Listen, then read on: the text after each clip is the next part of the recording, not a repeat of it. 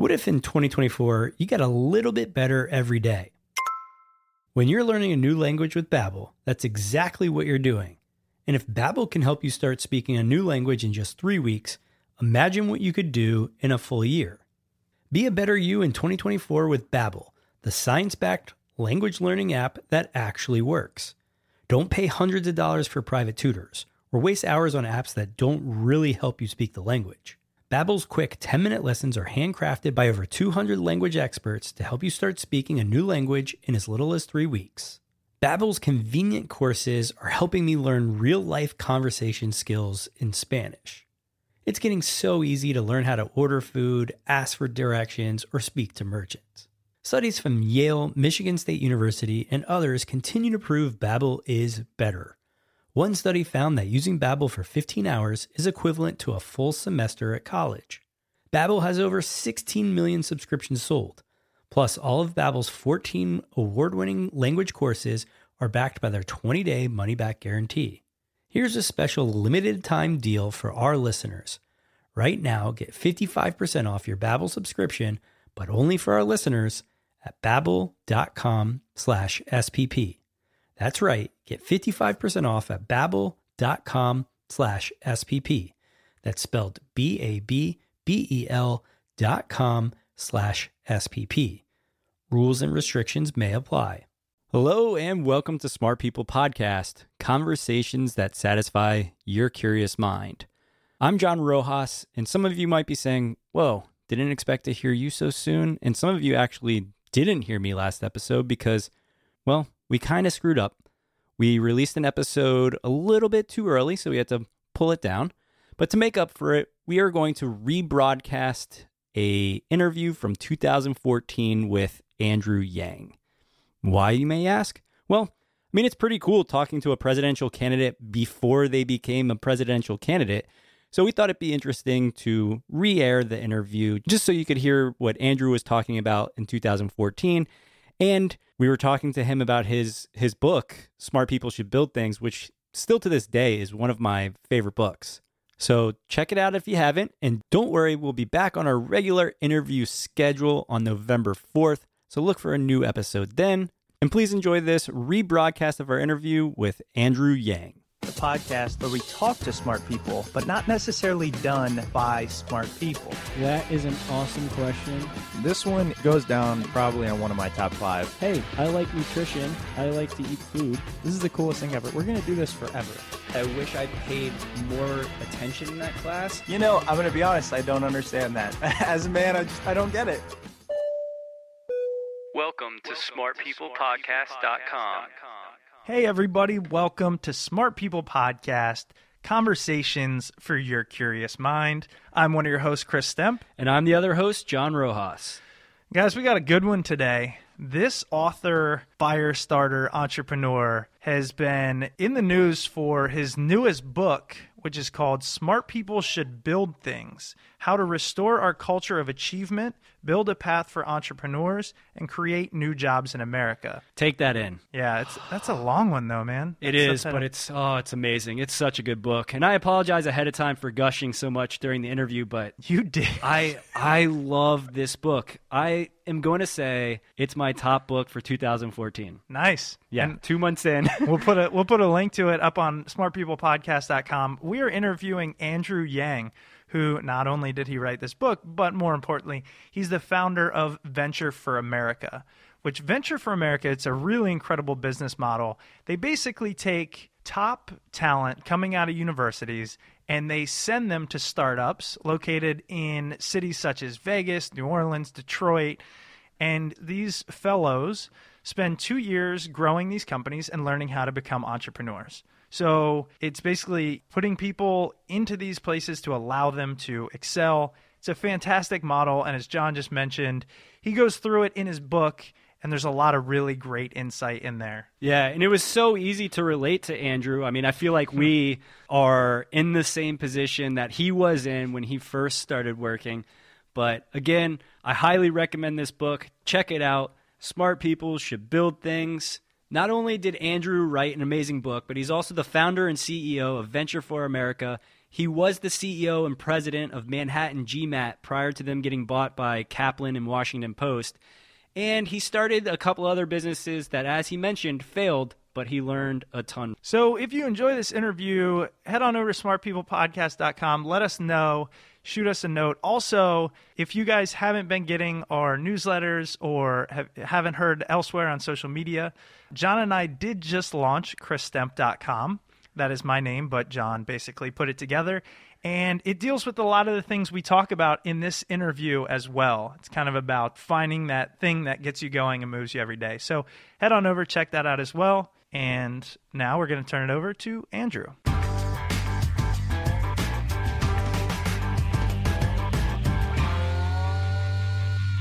Isn't it deranged the sort of things where we're putting our smart people through? It's like this elaborate arc, which in my case was a similar length to what you guys described, where it's like law school, practice law, hate it, have this debt, being like, what the hell? And, uh, you know, it's like I saw a bunch of my friends go through it too, and it's like, and some of them never came out the other end, you know, some of them are freaking miserable. Actually, yep. most of them are miserable. my brother actually just graduated from George Mason and he's looking for jobs and he keeps texting me asking me for advice on all these consulting interviews he's going on. And yesterday I sent him a text message, watch Andrew Yang's TEDx speak at Georgetown, then talk to me. I keep trying to get him not to go look at these consulting firms because he's young and I don't want him making the same mistake that I did. What could someone have done that would have kept me from going to law school? And for years I thought there's nothing anyone could have done uh, it was only really upon thinking about Venture for America did I realize that what would have kept me from going to law school potentially is if someone provided a concrete alternative, uh, perhaps something like a two year fellowship program where you'd work at a startup and, and learn how businesses get built. And that only when you provide something concrete will people turn away from uh, what they're being presented right now. Because you can't ask them to not do something and then not have an alternative for them. Um, you know, because you, it's hard to argue the negative. You can't present the negative. And so, really, only when we realized that you needed a, a pathway to early stage enterprise and companies and that Venture for America could provide it, uh, did I finally answer the question, what could someone have done that would have kept me from going to law school? And I think that's such a great point because I oftentimes talk to John about the fact that the cliche is young people don't want to really listen to their elders if you call them that or and i actually believe you have to learn a lot from your own experiences. So as you mentioned you can't just say don't do it trust me.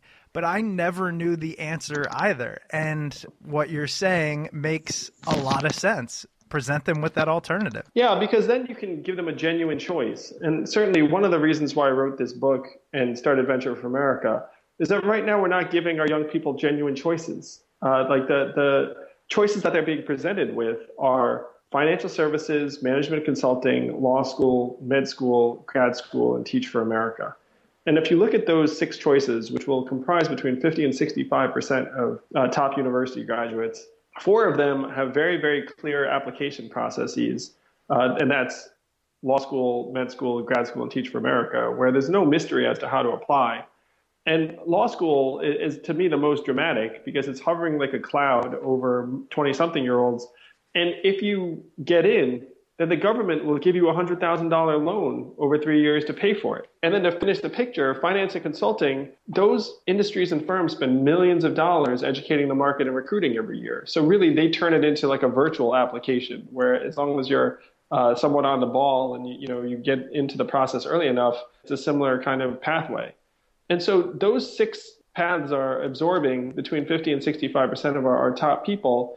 And if you look at the alternative around, let's say, starting your own company or working at a startup, those things are much, much harder to find.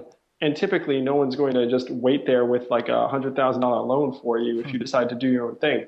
So it, it's, it's no mystery that so many people are heading down the, the well lit paths because they're very much the paths of least resistance right now everybody knows for the most part, humans are risk averse. So you go to college, and whether you're paying for it or your parents are paying for it, you're taking on this debt, and your brain is wired to say, if you do this, it will be less risky. You will make money. You can buy nice things. You can find a mate and live happily ever after.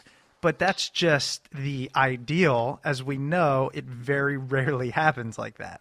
Well, well, certainly right now the conventional paths are getting less and less secure, mm-hmm. and you, you can see that. And uh, you know, I'll speak to law school one because it's the most stark, and two because I have the most direct personal experience with it. So for me, when I graduated from Columbia, then worked at, at Davis Polk, it was, and I, I was lucky on a, a, couple of levels. I mean, it was a good time to be graduating, and you know, like I had multiple offers because the economy was quite good.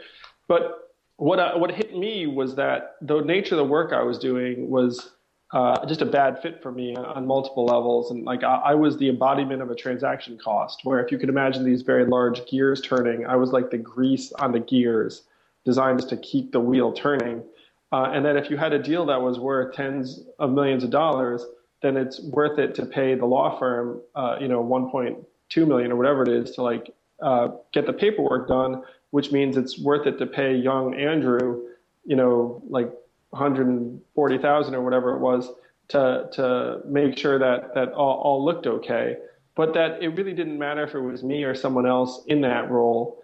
Uh, and certainly for me, I figured out. I actually remember this this time when I was like, "Why am I doing this job if I if, if it's such a bad fit and I'm not enjoying it?" And so I thought, well, it must be because they're paying me a lot of money for you know a 24 year old with no experience. And so I remember vividly going to Bloomingdale's and just buying stuff to be like, okay, if I'm doing this job for the money, like I guess I should go shopping and see if that does something for me. So I, I went and I bought like some clothes and I bought my, my, my family some presents. And I went home and I was like, that did very little for me. yeah. And then I think I quit the job like a, a few months later. So it's, and when you talk about like the risk aversion that builds up, it's like the risks that we don't talk about are the risks of waking up and doing a job you don't like, uh, of waking up and looking in the mirror and, and, not feeling good about yourself because you know you're not actually engaged with what you're doing day to day, um, with becoming increasingly risk averse and having life obligations build up to the point where you're genuinely constrained in the choices you make. Um, so, so those are the risks that people don't tell you about. Like the risks that they, they you think about is that you're somehow going to fall in a ditch and starve to death. You know, which is something I also learned is that after I started a company and it failed, it turns out you don't starve, you don't die. Like no one comes and takes your stuff. like like things are.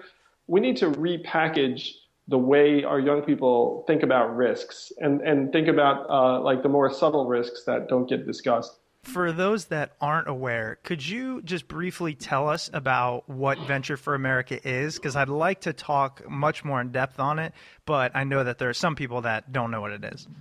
Well, sure. So, Venture for America is a nonprofit organization that I started in 2011 that recruits top college graduates from around the country that want to learn how to build businesses and become entrepreneurs. And it pairs them with existing startups and more experienced entrepreneurs in cities around the country where they work for two years. So let's say uh, if there's someone who's graduating from Brown this year, where I went back in the day, and they want to be an entrepreneur, but they're not sure what that first step should look like. If we select them for the program, they'll then come to a five week training camp that's attended by experienced investors and entrepreneurs, as well as McKinsey and IDEO and, and uh, Harvard Business School professors. And then they'll move in a group of typically uh, between 8 and 12 people to, let's say, Philadelphia. And they'll work for a Philadelphia startup for a couple of years, helping that company develop and get built.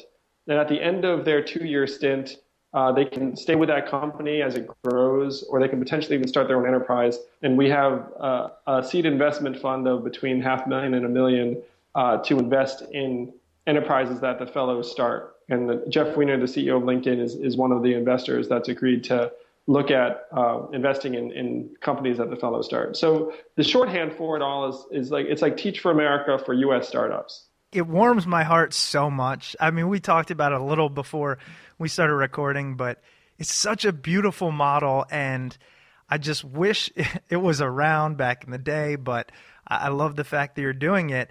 One of the questions I had was you talk about training top college graduates, and I'd imagine some people will say, How do you define a top college graduate? Is this limited to only Ivy League? Well, we don't believe that any instead of institutions have like you know a, a, monopoly on talent for sure. I mean, there's smart people everywhere. There are a lot of smart people who don't graduate from college or even high school, and our fellows, I'm happy to say, do come from a relatively diverse set of institutions where we have people from uh, University of Oklahoma, University of Maryland, like public universities all over the place. We have a former Marine who served in Afghanistan and, and came back and finished his degree at uh, UC Santa Barbara, and he's now in Detroit working for Dan Gilbert's operation.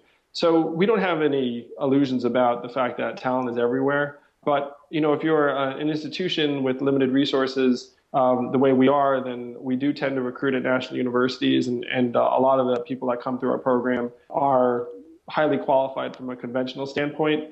Uh, in part because we think that the virtues that allow one to excel in, in a, let's say, an academic or extracurricular, athletic even setting, they all apply pretty well to early stage companies. Uh, we don't think that startups are something special in the sense that you need to be like just super creative or super entrepreneurial. Uh, that if you're just very strong and good at certain things, then we think you can learn to be good at activities that help startups succeed. Let's take a quick break for a word from one of our sponsors. If you're still using one of the big wireless providers in 2019, have you asked yourself what you've been paying for? Between expensive retail stores, inflated prices, and hidden fees, you're being taken advantage of because they know you'll pay. Enter Mint Mobile. Mint Mobile provides the same premium network coverage you're used to, but at a fraction of the cost because everything is online. Mint Mobile saves on retail locations and overhead, then passes those savings directly to you. I've had Mint Mobile service for about 4 or 5 months now, and I can honestly say the coverage is better than when I had AT&T. It's just absolutely phenomenal and I always have access to fast data. Mint Mobile makes it easy to cut your wireless bill down to just 15 bucks a month. Every plan comes with unlimited nationwide talk and text. With Mint Mobile, stop paying for unlimited data you'll never use. Choose between plans with 3, 8, or 12 gigabytes of 4G LTE data. Use your own phone with any Mint Mobile plan and keep your same phone number along with all your existing contacts. Ditch your old wireless bill and start saving with Mint Mobile. So listen up. To get your new wireless plan for just 15 bucks a month and get the plan shipped to your door for free, go to mintmobile.com slash smart. That's mintmobile.com slash smart. Cut your wireless bill to 15 bucks a month at mintmobile.com slash smart. And now back to the episode.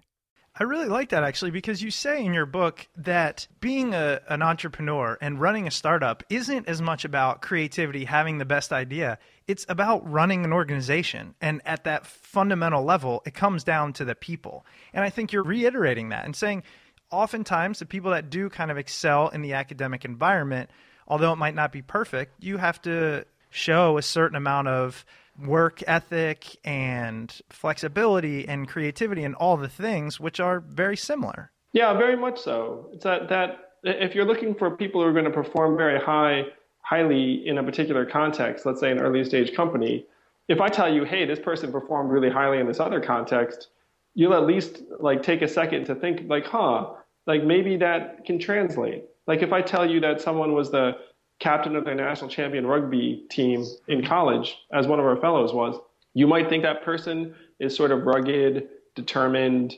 resilient, high work ethic, probably a good team player. And all of those things actually happen to apply to that particular individual. Um, if I tell you someone had a 4.0 in engineering physics, uh, you know, you might think a cer- certain set of things about them, and they actually, again, happen to be accurate. so, so, it's, uh, uh, you know, there there are cues you can take uh, from someone's prior experience that might lead you to think they'd be a good fit. I'm going to ask you a really selfish question here because, you know, Venture for America is fantastic for kids coming out of out of college. What about those people that are in the situation such as myself or Chris where we we identified that our career path wasn't the right fit and are now kind of starting over and want to get involved into these startups or growth companies, whatever they may be. Do you guys accept people out of college as well, or is this only pulling from top college talent? Well, first, let me say that I lived what you guys are living through because when I left the law to start a dot com and back in 2001, I was much like you, where there was no program. Uh, and, you know, in, in my case, that company did not work out, and uh, it was quite painful. You know, I, I lost our, our, investors, some money, and uh, people were quite sad at the time. I was sad. uh, and, and then, and in my case, what I did is what I advise most people to do um, was that I picked myself up and I said, okay, I need to get better at this. And the way to get better at something typically is to find someone who's really good at it and support them and learn from them. So I joined another startup company uh, as VP of something or other for a number of years, and then joined another company. Then eventually became the CEO of an education company. Uh, but that, that you know there was like a six-year gap between when my company went under uh, and and when that uh, more senior opportunity came up. So first, let me say that you know Venture for America is a thing, uh, and it's my attempt at trying to solve this set of issues systemically, and we had to pick a particular population. But I've lived through what you're describing, and it's certainly not easy. Uh, it's it's nothing. You know, there's there's not a not like a, a, silver bullet or anything. But what you guys are doing right now strikes me as exactly right, which is you're building something really cool of your own that that you can invest your time and energy into, and that even if that particular thing does not become uh, this successful enterprise, which it may it may not, but you, you, I'm sure, and this is true of you guys, you've already learned and developed so much even in this past number of months going down this road. And the second thing, which I, I heard from John, is that you know you're developing some skills uh, technically, and then you're trying to find an outfit you can join, which is exactly what I did. Like I joined a, a company uh, that was led by someone that I thought I could learn from. Um, and in some cases, you learn what to do. In some cases, you learn what not to do. But uh, the one of the things that certainly the book emphasizes is that people make too much of the founding role of, of an organization and that for most people, the right thing to do in most instances is to try and find a good team to join. That's actually my favorite quote from your book. I was going through it on my Kindle last night and I highlighted that exact phrase where it was the plan should not be for the most part start a company. More realistically, it should be join a team. And I absolutely love that. I was talking to Chris about that right before the interview because I think it is the right thing. It's that apprenticeship model and it's probably what's going to get this country back on track if we start going back to that. Because I know we used to do it way back in the day, but you don't see it that much anymore. Yeah, and, and, and people again make way too much of the the entire founder CEO thing. Like if I weren't right now doing what I'm doing, I'd be happy to join someone's team. you know, it's like it's like it's not like there's there's like something uh, you know super. I, I think most anyone who's been part of a good team is like uh, happy to to slot in like different uh, different roles and different times and different organizations. So you know, there, there's not, you know, I mean, not only would I recommend it, I would certainly do it myself. Sure, yeah. Now, one of the things I want to ask is, I know that part of what you do at Venture for America is you send these individuals to the startups, and oftentimes they're in cities that it's not a DC, it's not a San Francisco or Chicago is that a struggle sometimes to do you have to convince people or are the people you're working with just like this is what I want to do I don't care put me there well, I think for people who apply to Venture for America, obviously there's a, a, level of geographic flexibility involved because they're not sure exactly where they'll be living and working after they get into the program. And we take preferences into account, and it's in our interest to help people go someplace they have some kind of attachment or network. But most people see Venture for America as kind of this uh, adventure, if you will, or certainly a period of exploration for a couple of years. Where if I were to say to someone, hey, you might wind up at a startup in New Orleans or Philadelphia uh, or Providence, uh, and each of those has very, you know, a different set of life experiences attached to it. I think most of the people that apply to Venture for America are excited about the possibilities. But certainly, if if you're wedded to being in a particular environment, then you know you might not end up applying to us, which uh, is totally cool. I mean, you know, people should do what they feel is going to sustain them. It's just such an interesting model. And I was telling somebody prior to the interview, I said, "Yeah, we're you know we're going to talk to Andrew Yang," and their response really was, I think, perfect. They said one of the reasons I love him is because he doesn't just go out there and talk about it. He built a company around his beliefs and I think that's very unique. And I also think it's very refreshing as, you know, the generation of talking heads or the research articles now that are being so publicized, like with the Malcolm Gladwell's The you know, everybody wants to write this great book, but you are doing it. So was that something that just you said I have to change this, not I'm going to tell other people how to change it? you, know, uh, a book review came out a couple of weeks ago that was generally very positive, but it said uh, it was like a dig. The book could be perceived as a thinly veiled promotional vehicle for the organization. and and I was thinking, like, what veil? Like, I thought it was a completely transparent promotional vehicle for the organization. You know, that's great. Like, I mean, I, I'm someone who I think, you know, saw a, a, pressing problem that affects all of us. It affects our, our economy. It affects our, our cities and communities. And, you know, on a human level, it's a tragedy that we have tons of smart people heading to the same handful of things, whether or not it might be a fit, whether or not it's necessarily good for the economy or the country. So I saw that as a problem and said, okay, how do you solve that problem? It's like, well, you know, here's an organization to try and solve it. And the book is very much an instrument for the organization. You know, it's like, uh, I now understand my role as the head of a nonprofit. You know, I have certain things I must do, but I'm something of an accidental head of a nonprofit, and I'd say I'm something of an accidental author in that I realize that uh, documenting and uh, putting out the ideas behind what we're building here would be important. But I agree with you guys where like if there's a difference between like building and talking about something. Um, people confuse talking about something with action, and like I, I you know, I I hope that I never make that mistake. I think it's funny that somebody actually made that dig about it being a commercial for Venture for America. Because when you look at documentaries, there's a documentary on Apple or Google or whoever. Nobody ever is like, oh, I, I can't believe we just watched this two hour commercial on whoever it may be. I don't know. I just I look at the book and you were very forthcoming in it, saying that you are at Venture for America. The solution to the problem that you recognized is Venture for America, and then you know talked about what Venture for America has done and what you want it to do in the future. So it's just surprising that they said that it was thinly veiled. yeah, because you guys read it. It's like I was like, it's it's totally out there. You know, it's like I'm, but I, I'm with you guys. I think I say in the book at one point that writing about something is a heck of a lot easier than doing it now, which which is was very much the case for me. I was gonna say, how do you feel after writing the book? Because people do say it's pretty difficult. You know, uh, I mean, this book, the, like writing this book, was really to me a very natural process because some of the ideas had come up uh, in earlier environments, uh, you know, like as it relates to Venture for America. So it, it was like it was very much compiling ideas and, and perspectives more than trying to dig something up from scratch, I'm happy to say. I'm big on trying to find trends. I like we do it throughout listening to different guests and everything. When you look at where you're placing your fellows and you talk to them, I'm sure you keep in touch with them. Do you notice some commonalities? Do they give you the same feedback? Do they end up uh, realizing the same things? Because dealing with so many entrepreneurs, and people aspiring to be entrepreneurs, I'm sure you hear the good, the bad, the ugly, the wins. I'm wondering what those might be.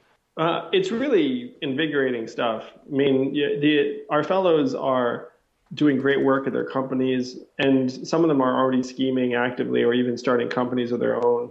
And the, the environments really are very, very supportive, uh, in part because the communities aren't that enormous. Like if you look at the innovation community in a place like Baltimore, Providence, uh, or Detroit, people know each other, and you can get to the uh, the resources and the powers that be pretty straightforwardly.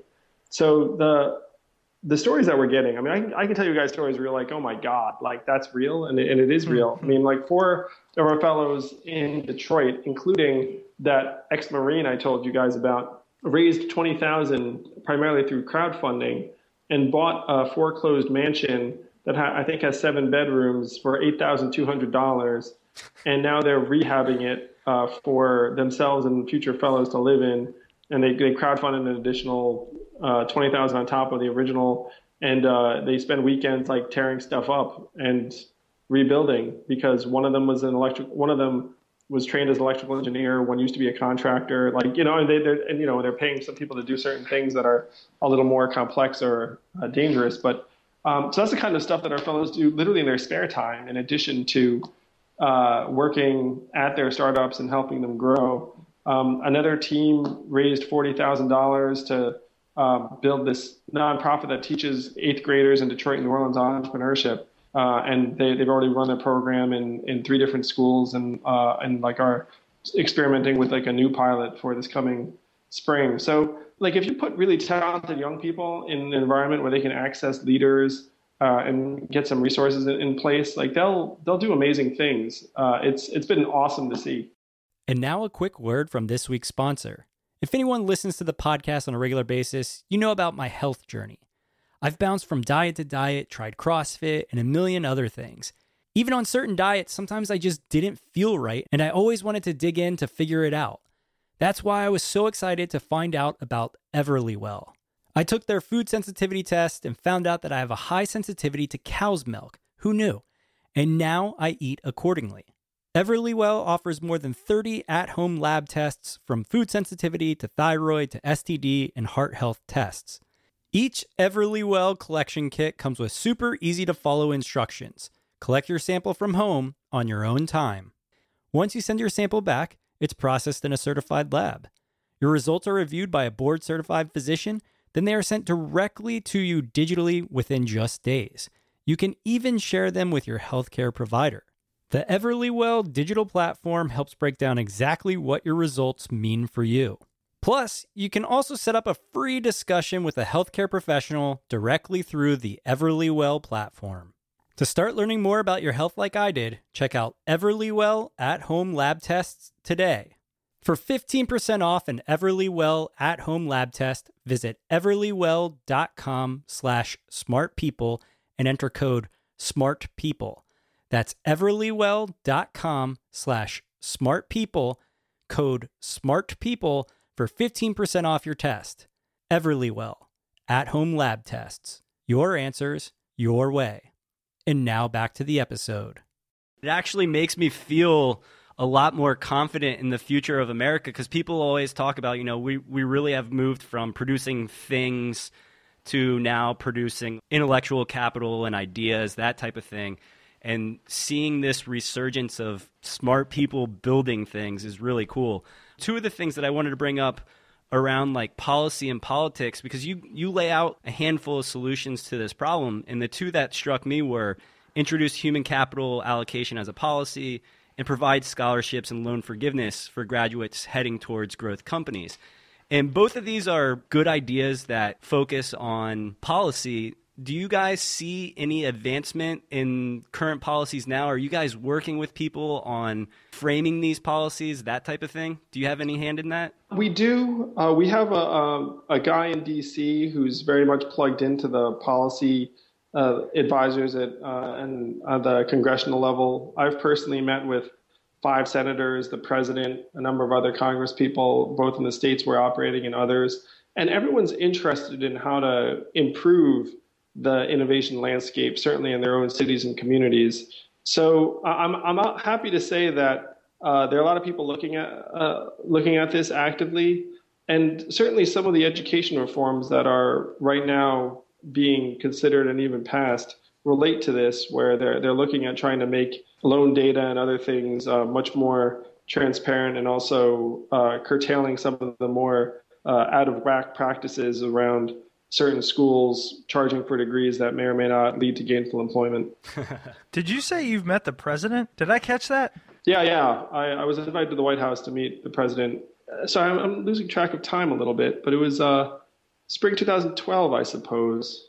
What the hell? That's amazing. yeah, and you just like throw that in there. He's like, I met with some people like Obama. Chris isn't as far into the book as I, because I mean, I finished it this morning. Your meeting the president story is phenomenal. So those people picking up the book definitely need to check that out because it's a. I yes, I didn't. There's some I'm humor in that there. story too. It's awesome. Oh, uh, thanks, man. yeah, no, no problem. I usually don't gush when we talk to, to Yeah, our are- guests and gushing. authors, but I absolutely loved your book. I I bought it last night. We we had an intern actually set up this interview for us through a fellowship program. Oh, that's and true. yeah, and as soon as I got the information on you and I was looking it up, I downloaded your book on my Kindle and last night I just spent hours reading it and then finished it up this morning and absolutely loved it. Well done on the book. It was a it was an easy read, it was a great read and it was a very inspirational read. Well, thanks so much, man. I'm I'm always excited and impressed if someone's actually read the book.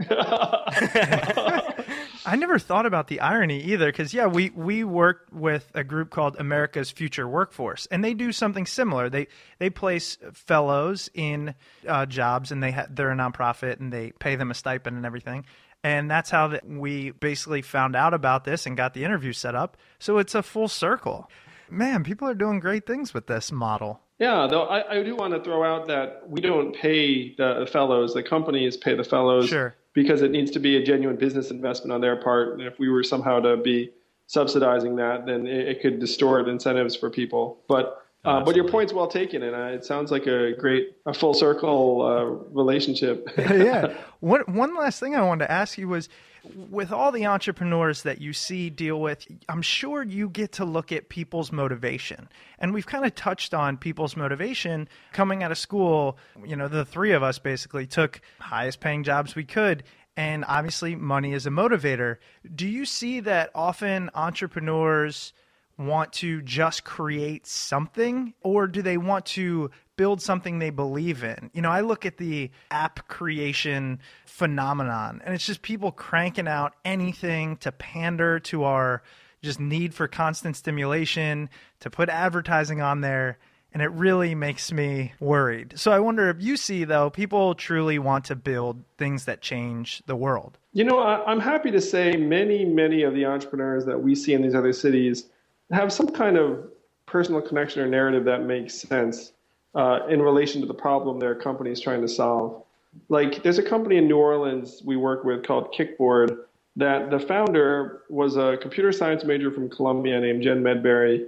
She did Teach for America, and then she said, Wow, the classroom sure is antiquated. And she came up with a software product that helps teachers monitor student performance in the classroom. It's uh, originally it was called Drop the Chalk to give you a sense of uh, what, what she what she was shooting for. And and that's a problem she experienced directly, and it makes sense. Uh, so I'm ha- I'm happy to say that a lot of companies resemble that. Uh, certainly, Venture for America and my story. I mean, directionless uh, Brown grad goes to law school, practices law, thinks it's something of a uh, disaster. and and then you know years later, after working in startups for 10 to 12 years, um, wants to build a program to make it as obvious and accessible for young people to head to startups as it currently is for them to become backers, consultants, or lawyers or, or doctors. You know, and that that's like a, a kind of narrative that makes sense. And I'm I'm happy to say that I see that kind of narrative pretty consistently when I, I talk to entrepreneurs in these cities. It makes a lot of sense. While we have you on, and I know you're, since you're in this whole entrepreneurial world, who are your favorite entrepreneurs, companies you're excited about? Is there anything that's caught your eye recently, whether it's books, articles, companies? Just want to see what, what you're enjoying these days. Well, I- I'm I'm certainly very aligned with the companies that we work with because our fellows are often working at the companies, and so if the company does well, the fellows do well. Sure. So so I'll relate a few stories out there from the the field that I think people are going to find uplifting and exciting. In Providence, there's a company called Teespring that originally people looked at and said T-shirt company, like where's that going to go? And what they do is it's a crowd-funded apparel company where let's say you're a nonprofit that wants to print T-shirts. In the old days, you'd have to guess at people's sizes, print 500 T-shirts, you'd spend several thousand dollars, and then you'd have to hold the inventory and figure out how to sell them, and then hopefully you make money, and you're probably left with weird sized T-shirts at the end of it all. uh, oh, what what Teespring does is says, hey, reach out to your constituents, have them all uh, say, yes, I want a T-shirt, and this is the size, and then after you reach a certain level, then they'll be printed and fulfilled, and everyone will get their T-shirt shipped to them, and you don't have to do anything. All you have to do is, and they'll even help you design it. So fast forward to today, and that company Teespring does millions of dollars in apparel per month. Just raised, I believe, ten million dollars at a very high valuation, and and have expanded up to 70 employees. You know, what what starts as a modest idea uh, can become like a significantly sized company, a significantly valued company. And uh, you know, when we first met with those guys, it's like a handful of employees in this little office, and now you go there and it's like straight out of startup office central casting. And didn't those guys start that because like a restaurant or bar shut down and they wanted to make T-shirts to commemorate it? Wasn't that the story behind that? Yeah, that was the story behind that, That's- and and uh, yeah, so you can see what like you know these things, um, and and it was started in Providence. It was uh, a it was a couple of uh, Brown grads Um, but they, they were battle hardened vets already. Like they'd been trying to start companies for years before then. So uh, so there, there's that's a company I'm excited about. There's a company in Cleveland called Linestream that makes software that helps appliance manufacturers operate more energy efficiently, which makes a ton of sense if you think about it. If like you know Cleveland is a manufacturing hub, so everyone talks about green energy. I Mean like if you have factories that manufacture appliances more energy efficiently, I mean that's kind of a huge energy saver. so, so, so I mean these are like real companies tackling real problems that if they succeed, um, everyone's going to be better off. And and seeing this happen and seeing our fellows grow with these companies is, uh, you know, the best part of my job. That's fantastic. I promise one last question, uh, and, and it can be really quick answer. What's the, in your opinion, or what you've seen, the hardest part about starting a company, and how do you get over that or through that? Uh, you know, I think the book tries to lay this out, but my first company failed pretty uh, miserably, and, and I, I see starting a company as the hardest thing anyone is asked to do it's one reason why if you're driven by a genuine problem you're trying to solve, it's probably much better because then you'll push through the trials and tribulations a little bit more naturally. Um, but there's so many hard things about it. Truthfully, you know, uh, it's I, when I started Venture for America, I already had a, a, a track record and, and some resources and I thought to myself, like, this is going to be harder than you think it is, and it was still harder than that. I, you know, that, that probably doesn't come out in the book so much because in the book it's a little bit of like, hey, this this happened. But um, though, you know, though I try and avoid that in the book because one of the things we're going to do is de- debunk some of the myths around entrepreneurship. Where if I say the words "I started a company," it sounds like a magic trick. You know, it's like I try to break it down into like all of the micro steps that are involved. I think a lot of it is uh, a lot of the difficulty is around how isolating it can be. I think having a partner is really helpful, though that has its own set of issues because it's like being in a band hmm. um, where you know like bandmates eventually you know sometimes like disagree. But um, when you're doing it, it's extraordinarily isolating, uh, and you have to find ways to sustain yourself, uh, particularly in the face of negative reinforcement or lack of positive reinforcement where virtually any company, there's going to be a period of probably months where no one's telling you that you're awesome. and the market's not telling you you're awesome, and your bank account's not telling you you're awesome, and your income's not telling you you're awesome. So, like, I think that's the hardest part for most people that there has to be some kind of conviction or belief or just determination to solve the problem that helps you push through that period particularly when in some cases that period does not end in sunshine and rainbows uh, you know because like companies aren't storybooks and and uh, we're not all in movies that that have uh, happy endings. So like that that's the the single hardest thing i think is to to find ways to sustain yourself in the absence of positive reinforcement. That's perfect. It's a perfect summation i think just from my experience even the company i work for small and it's tough and I love the part you said about, you know, there's going to be a long period of time where nobody tells you you're awesome. And even on top of that, there's going to be more people that tell you you're not awesome or you suck or something like that. Or, so, or they just look at you with that look where it's clear that there's like some internal eye rolling going on. Right. Yeah. And, and, and, then only afterwards, and this is one of the things that I learned uh, over over time is that you just have to leave the door open so that if you do make progress, they can say, "I was here for you the whole time," uh, and then, and then you can say, "Yes, you were," even though you know it may or may not be true. Because yeah, then you have an ally. You know, gladly somebody... accept their money if they're investing. yeah, you just got to leave that door open. It's a little bit like dating because like I used to take rejection to heart. Um, you know, when I asked women out, they uh-huh. said no. I was very sad and you know wore my heart on my sleeve a little bit. And things got so much better when like I just seemed like I was immune to it because then um, you know, then they don't feel bad, and then later maybe they they change their minds. actually, it's a I like the way you tie that all in. Women and entrepreneurship makes a lot of sense. Well, it's actually quite similar in, in my experience. I yeah. I, yeah. Andrew, again, John and I are huge fans. Your book, Smart People Should Build Things, it's fantastic. It's doing well, climbing the charts. We were just talking about it where can our listeners go? Do you write often elsewhere? I mean, I know they could search for Venture for America and, and kind of learn more about you and what you're doing. Sure. So I, I, do write on the Venture for America blog. Um, so if you follow us on social media, you'll probably see uh, postings as they come up. Um, about the book, it has its own website, smartpeopleshouldbuildthings.com, which has a number of excerpts as well as some press appearances and, and other things. Uh, and if you go to Amazon, uh, they have one of those first look things that, that gives you open access to, I think, the first couple of chapters. So certainly, uh, please do follow us on ventureforamerica.org. Uh, and uh, hopefully we can solve this problem. Hopefully we can get more of our smart people building things and not people put people through the same kind of elaborate multi-year transitional arc where they have to look up in their late 20s and try and figure things out. Hopefully we can get people in positions where they can engage their careers and uh, contribute and develop earlier than that. Yeah, we love it. yeah, I mean, totally a narrative that we can follow. Uh, we hope that you do kind of solve this problem. And really, thanks for being on the show. Thanks for talking with us. Uh, we'll put a link to all this stuff right there at smartpeoplepodcast.com best of luck with this. We really appreciate it. Thank you guys, and love the name of your podcast. We're we're two peas in a pod. We're like natural uh, natural partners in this. I know it. I know it. Smart people unite. You know what I mean?